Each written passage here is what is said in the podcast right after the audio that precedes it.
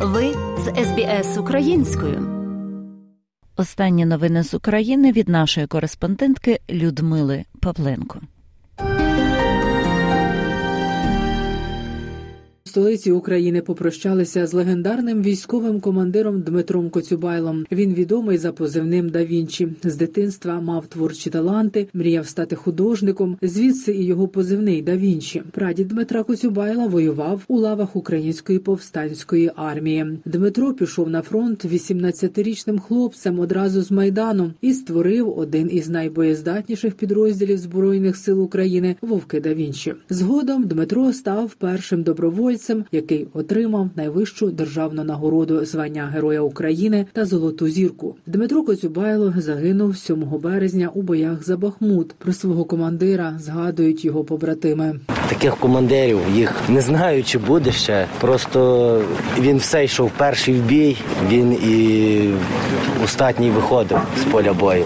Попрощатися з Дмитром Коцюбайлом прийшли тисячі людей. Це сумне зібрання стало найбільш велелюдним та масштабним з часу, відколи триває повномасштабне російське вторгнення. А в країні діє воєнний стан, що передбачає низку обмежень, у тому числі і заборону масових зібрань. До поховальної церемонії долучилися найвищі воєнні та цивільні керівники держави. З героєм України Дмитром Коцюбайлом прощалися разом з тисячами інших людей. Головнокомандувач Валерій Залужний, міністр оборони Олексій Резников, президент Володимир Зеленський та прем'єрка Фінляндії Санна Марін, яка прибула з візитом до Києва. Сьогодні ж мав честь вручити мамі да Вінчі Дмитра Коцюбайла його хрест бойових заслуг. Сьогодні відбулось прощання з Дмитром. І я дякую всім, хто прийшов на церемонію прощання з да Вінчі, усім, хто хотів би прийти, але зараз на фронті, у війську, у шпиталі. І це дуже важливо.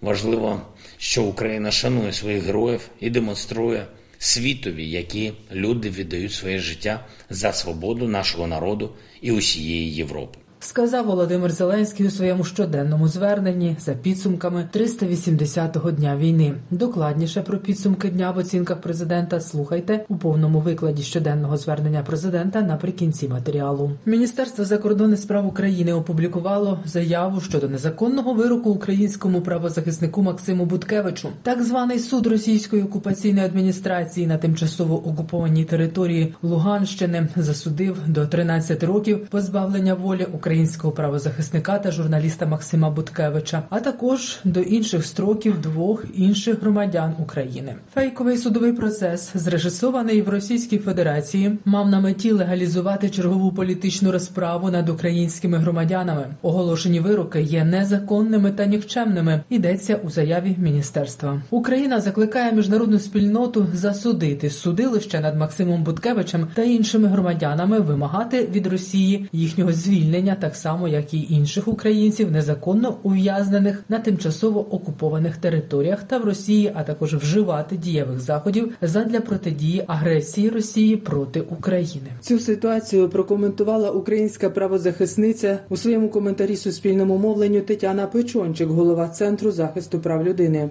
Ми зробили вже заяву в складі коаліції Україна п'ята ранку, до якої е, входить 31 українська організація, і в цій заяві ми якраз звертаємо увагу на незаконність цих судів, які з юридичної точки зору не мають жодної сили і не відповідають жодним стандартам правосуддя. І е, ці суди вкотре доводять, що російська влада і підконтрольні проксі структури на окупованих територіях вчиняють воєнні злочини по відношенню до українських військовополонених, адже не можна судити військових просто за сам факт участі у бойових діях, а за те, що вони захищали Україну в складі збройних сил України. Українська розвідка застерігає, що Росія планує провокацію на українсько-білоруському кордоні. Таким чином, російська влада може спробувати втягнути Білорусь у повномасштабну війну. Про це повідомив представник головного управління розвідки Міністерства оборони України Андрій Юсов. Нагадаю, наразі Білорусь допомагає країні агресору Росії, але збройні сили Білорусі не беруть безпосередньої участі у війні. І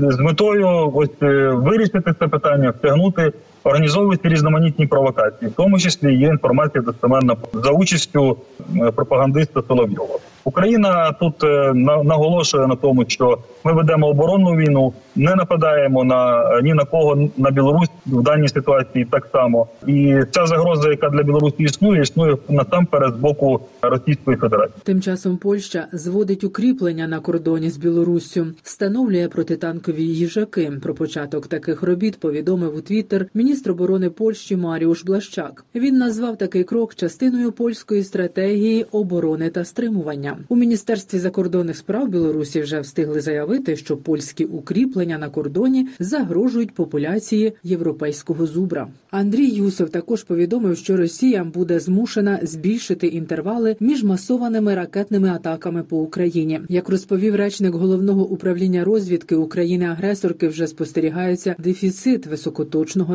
ракетного озброєння. Якщо ми говоримо про кінжали, то мова йде про десятки цього озброєння. Точно не так багато. Ну як, наприклад, е, застарілих систем, ті самі С-300, яких у них тисячі. Тобто тут е, мова йде, ну скажімо, більше 40. По багатьох видах ракетних озброєнь запаси ну вже скажімо критично низькі. Тому, якщо говорити про відсотки, не про кількість, то калібрів у них е, залишилось ну 7% від початкової кількості до повномасштабної агресії. На Львівщині, куди влучила російська ракета і вбила п'ятьох людей, не розташовано жодного стратегічного об'єкту. Трагедія сталася під час масованої російської ракетної атаки 9 березня. Як розповів начальник Львівської обласної військової адміністрації Максим Козицький, рятувальна операція на місці трагедії вже завершилася. Окрім трьох повністю зруйнованих будинків у Золочівському районі Львівщини, багато помешкань у селі постраждали від вибухової хвилі. Це просто в ніч. Люди в себе в домівках спали.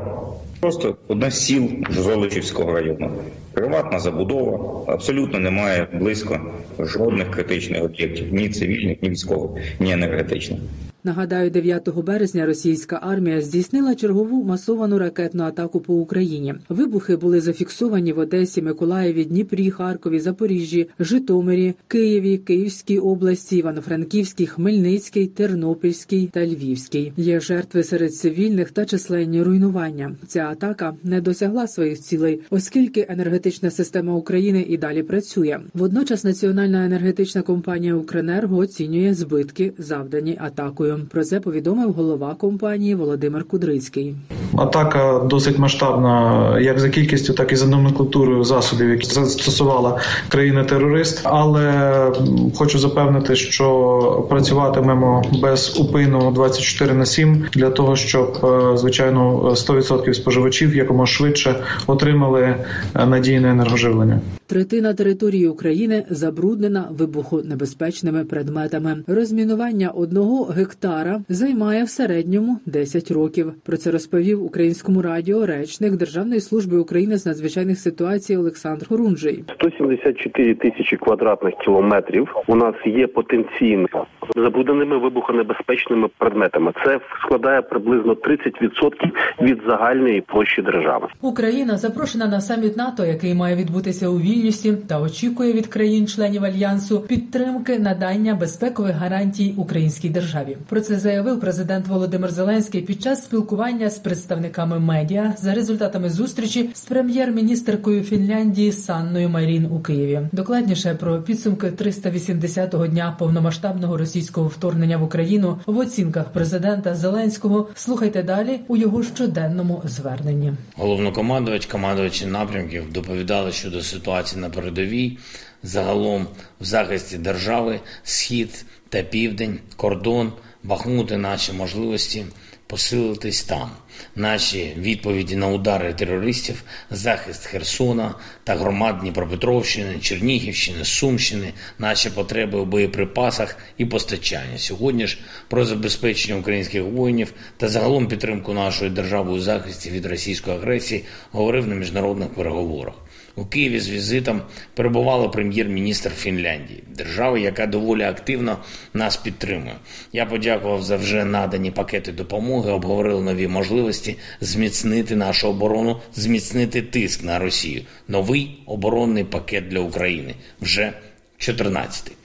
Говорили також про співпрацю в структурах Євросоюзу, про підтримку наших ініціатив щодо покарання російських вбивць. Також сьогодні зустрівся з міністром оборони Норвегії. Загалом ми досягли надзвичайно потужних відносин з Норвегією в багатьох сферах. Це стосується і зброї. Завдяки Норвегії ми посилили і нашу ППО, і артилерію, і інші роди військ. Також Норвегія започаткувала програму довготривалої бюджетної підтримки України 7 мільярдів доларів на 5 років, яка може і має стати прикладом для інших наших партнерів. Обговорили додаткові кроки, які можемо зробити разом з Норвегією, щоб ця весна була успішною і для української оборони, і для перспектив загальноєвропейської безпеки.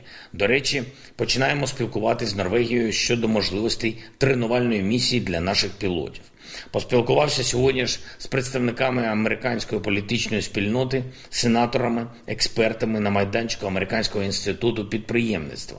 Це один із сильних американських think tanks, інституцій, що беруть участь у створенні політики. Поінформував про поточну ситуацію, про наші можливості зламати російську агресію, повернути Україні безпеку. Перша в світі музична кафедра ЮНЕСКО відкрилася у Києві у Національній музичній академії України. Назва кафедри музика, освіта, наука заради миру. Як повідомляє Міністерство культури та інформаційної політики України, датою урочистого відкриття було обрано 9 березня, день народження Тараса Шевченка. Також саме цього дня, рік тому, на майдані Незалежності у Києві відбулася мистецька акція Вільне небо Free Sky». Фактично, це була перша мистецька акція в Україні після початку повномасштабного російського вторгнення. Тоді буквально між повітряними тривогами оркестр Київ Класик дав концерт під відкритим небом із закликом закрити небо небо над Україною від російських ракет. 10 березня українці відзначили День державного гімну України. Саме цього дня, у 1865 році, у польському місті Перемишль вперше прозвучав музичний твір Михайла Вербицького на слова Павла Чубинського Ще не умерла Україна. На знак пошани цього дня серед інших заходів українці влаштували флешмоб у соцмережах під хештегом День гімну. Публікували, як самі разом з друзями, родичами, колегами